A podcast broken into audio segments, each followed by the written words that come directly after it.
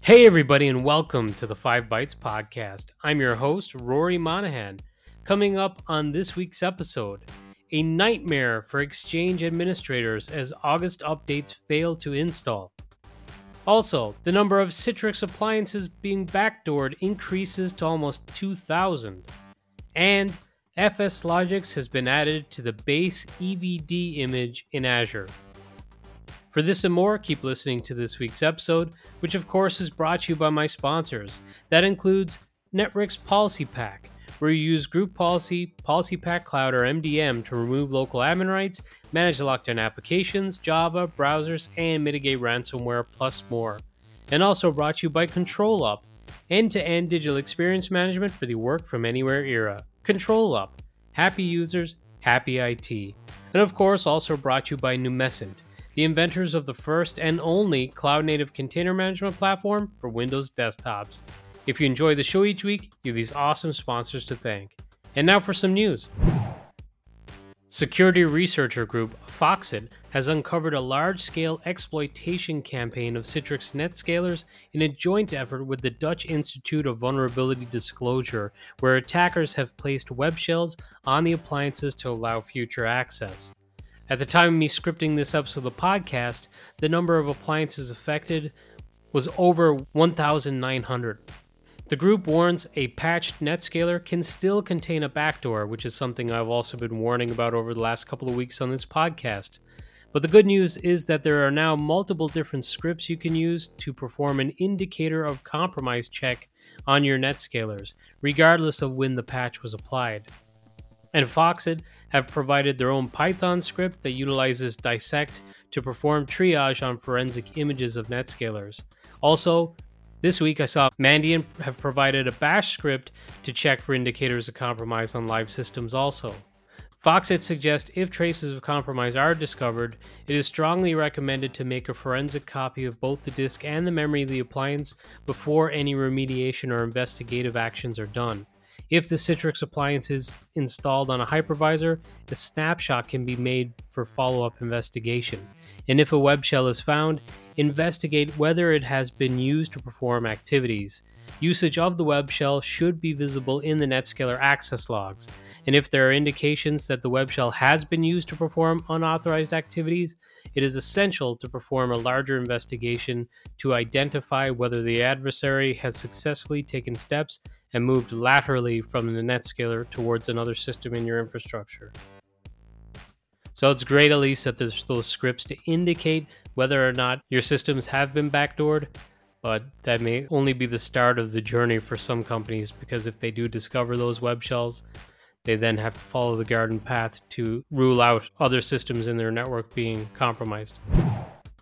Florian Grail also shared a PowerShell commandlet that you can use to check your ESXi hosts, those are your VMware ESXi hosts, to see if they're running on systems that are vulnerable to the recently disclosed downfall vulnerabilities and exploit techniques that I covered on last week's episode of the podcast.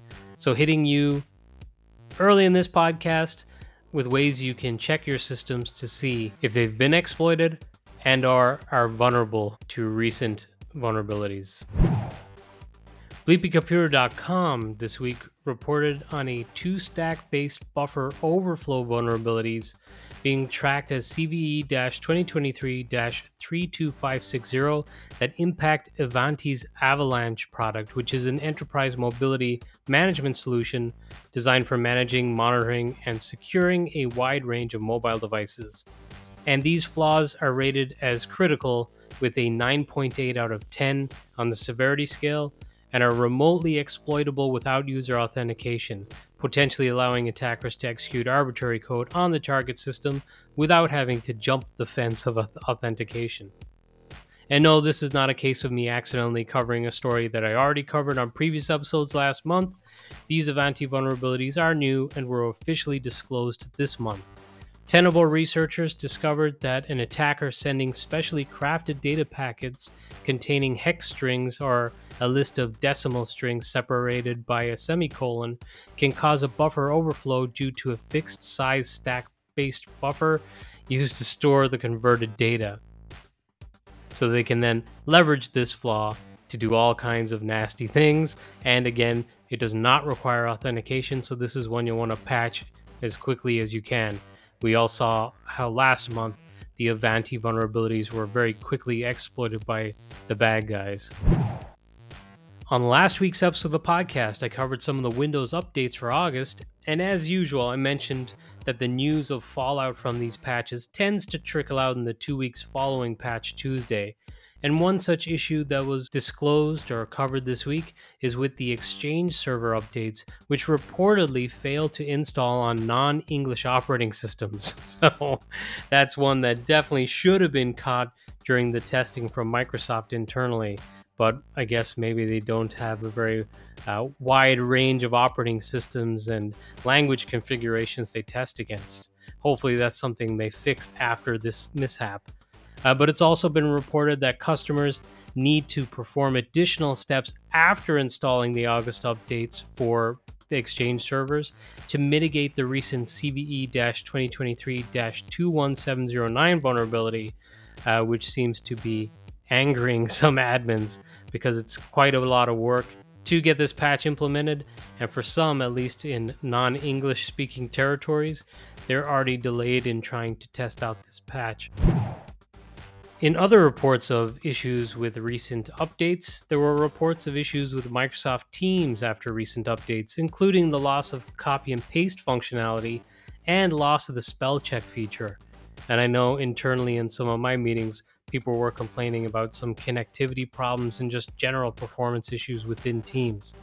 Well, members of the patch mailing group suggested that clearing the Teams cache can fix at least some of these issues, and that a subsequent Teams update also fixed some of these issues too. So make sure you're on the latest version, and if that doesn't work, clear the Teams cache to see if it fixes that. In some good news, as of August 8th, so just a few days ago when I recorded this, the multi-session EVD, which I believe is Enterprise Virtual Desktop Images in Azure, now come with the latest version of FSLogix already installed. This means that you can skip the hassle of installing or updating FSLogix on your virtual machines and just enjoy the features right away. This updates the installed version in the Azure Marketplace images to FSLogix version 2210 hotfix 1 from FSLogix 2201 hotfix 1. FSLogix is now also in sync with Windows and the Patch Tuesday release schedule. This means that whenever there is a new version of FSLogix, it will be released on the same day as Windows updates, and the Azure Marketplace images for Windows multi-session will always have the newest version of FSLogix from now on. Google's latest transparency report shows that 5 to 10% of traffic has remained on HTTP, allowing attackers to eavesdrop on or change that data. Google has been indexing HTTPS sites above HTTP sites for years. They have also implemented a HTTPS first mode, which upgrades sites to HTTPS, and if that fails, users have to confirm they want to visit an insecure site over HTTP. So that's a feature similar to the Brave browser and what that has been doing for some time, and it's surprising to me, at least, that still there's up to 10% of traffic that's on HTTP. It was recently announced that VMware Cloud on Amazon Web Services, or AWS, is now available in the AWS Asia Pacific Melbourne region. And they say that this brings the total number of VMware Cloud on AWS available regions in Australia to 2, as it now includes Melbourne and Sydney, and 8 across Asia Pacific in total. I somehow completely missed the news a month ago that Intel announced that they were pulling the plug on their beloved line of NUCs, which are the next unit of compute mini PCs that they've been producing. While this was bad news, it looks like there is some good news though. Intel confirmed that ASUS will receive a non-exclusive license to Intel's NUC systems and their product line designs, enabling them to manufacture and sell 10th to 13th generation NUC systems and develop future designs. This will enable ASUS to provide product and support continuity for Intel NUC systems customers. ASUS will establish a new business unit called ASUS NUC BU. And I also read that as this is non-exclusive for ASUS, other vendors may also pick it up. Graham Cluley had an interesting article recently in which he claims the Lockbit ransomware gang has been unable to consistently publish stolen data due to limitations in their backend infrastructure and available bandwidth. In their attacks, they steal very large amounts of data, which obviously if you want to publish that online, you will need significant storage and a high-end reliable provider. Graham suggests victims may be less inclined to pay the ransom given the fact the gang threatens to publish the data but often does not follow through because, again, as he reports, it seems as though they have restrictions in terms of infrastructure and they may not be able to publish all of that data consistently. So a very interesting conundrum they have themselves in. I'm sure they can't get a provider service very readily because people don't want to involve themselves with their criminal activities, and then they have to build an infrastructure themselves, which I'm sure they may be limited by. There was an absolute nightmare IT story in my home country of Ireland this week. One of the largest banks in the country started to have a total outage of their online services around 1 p.m. on Tuesday that went on for over 10 hours. During this time, customers reported being unable to use debit cards for payment. Customers were unable to access their bank's online site or mobile app, and any transactions due to process on that day failed to process. The bank has not disclosed the cause, but have denied that it's a cyber attack, stating this was an internal IT issue. Where the story got even more crazy is that someone figured out that during the outage, they could transfer €1,000 from their Bank of Ireland account to a Revolut account, even if they didn't have €1,000 in their Bank of Ireland account. They could then go to a Bank of Ireland ATM and withdraw the money. This started getting shared on social media and caught fire, and some fools believing they could get free money and started lining up at ATMs in some of the larger towns in the country.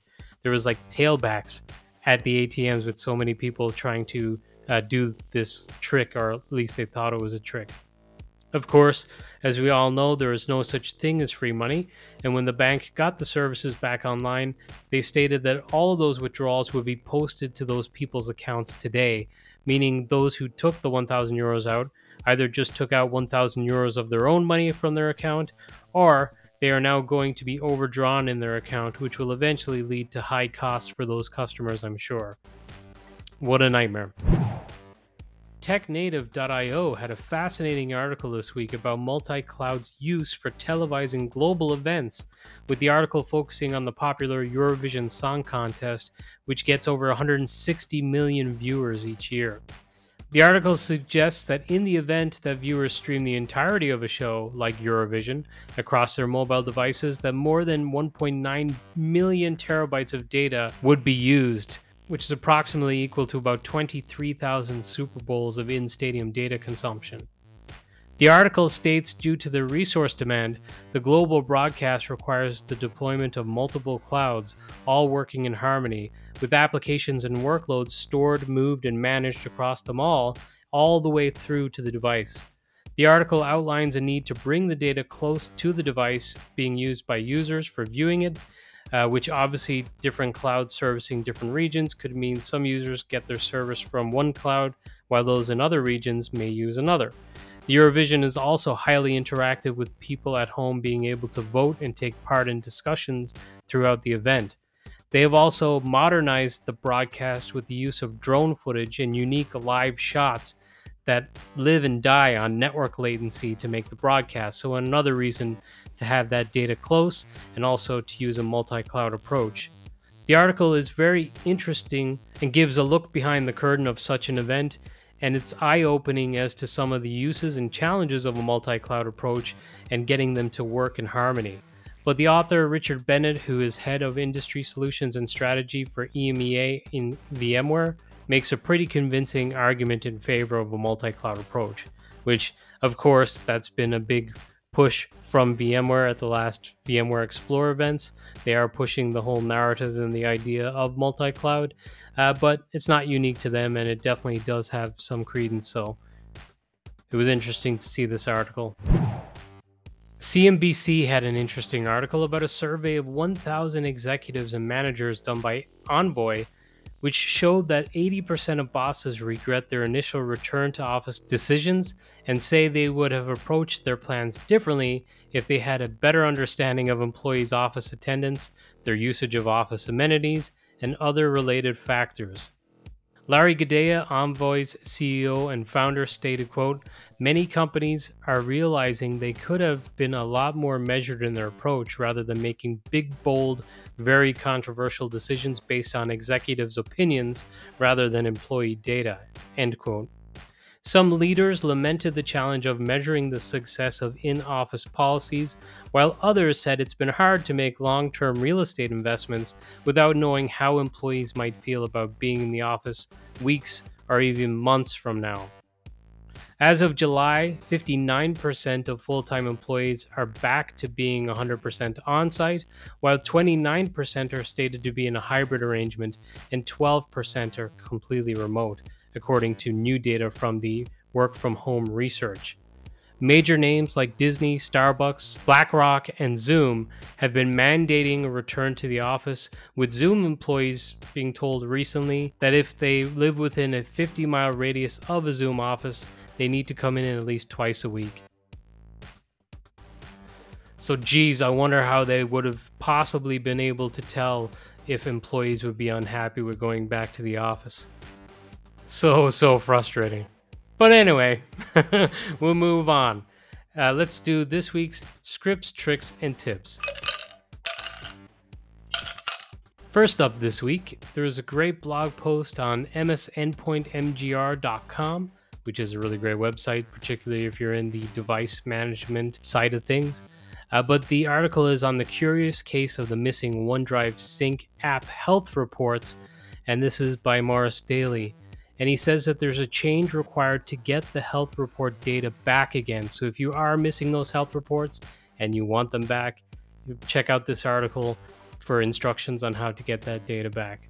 And an oldie, well, relatively oldie, but still a goodie, Damien Van Robes on systenddeploy.com shared a tool for an MDT custom profile selector, which is a PowerShell tool to select an external custom settings.ini. So for those who use MDT as part of their automated build process, this might be worth checking out. And the awesome Tim Mangan had a blog post on signing packages using his TMEditX tool and DigiCert's Keylocker tools. So if you haven't come to grips yet with the signing of MSIX application container packages and you want a solution for that, check out this blog post by Tim. Scatterbrains also shared a blog post. It was actually a couple months ago, but it's how to turn ChatGPT and Bard into Windows desktop shortcuts. So it's actually a pretty cool idea. You know, you can create shortcuts to launch these progressive web apps, and why not hook in like Bard or ChatGPT, which can run over the web and just execute queries directly from these shortcuts. So it's a good idea. And finally, as I stated last week on the podcast, this week I got to take part in a great discussion with my buddy Lee Jeffries, and I talked about my automated application packaging and patching solution, which is something I think I've alluded to on this podcast in the past too, and it's something I shared and went over in the Cloud Paging user group like a couple months ago. Well, I have genericized my script, and it is now available on my own personal GitHub repository, which is Rory Mon. And additionally, hopefully by the time this episode is published, I hope to have a blog post where I cover some of the updates that will be coming to this soon, as well as just give some information about the script itself in its current form. And as usual, absolutely everything I talk about on every episode of the podcast is provided in the episode page on my website, and you can find that at 5bytespodcast.com, and you'll find the links for this episode with episode 295. You know, if you enjoy the podcast each week, I'd really appreciate if you rate the podcast on your podcast platform of choice, and possibly tell your colleagues too who you think might get value out of listening to this. But that's it for me. Thank you all so much for listening.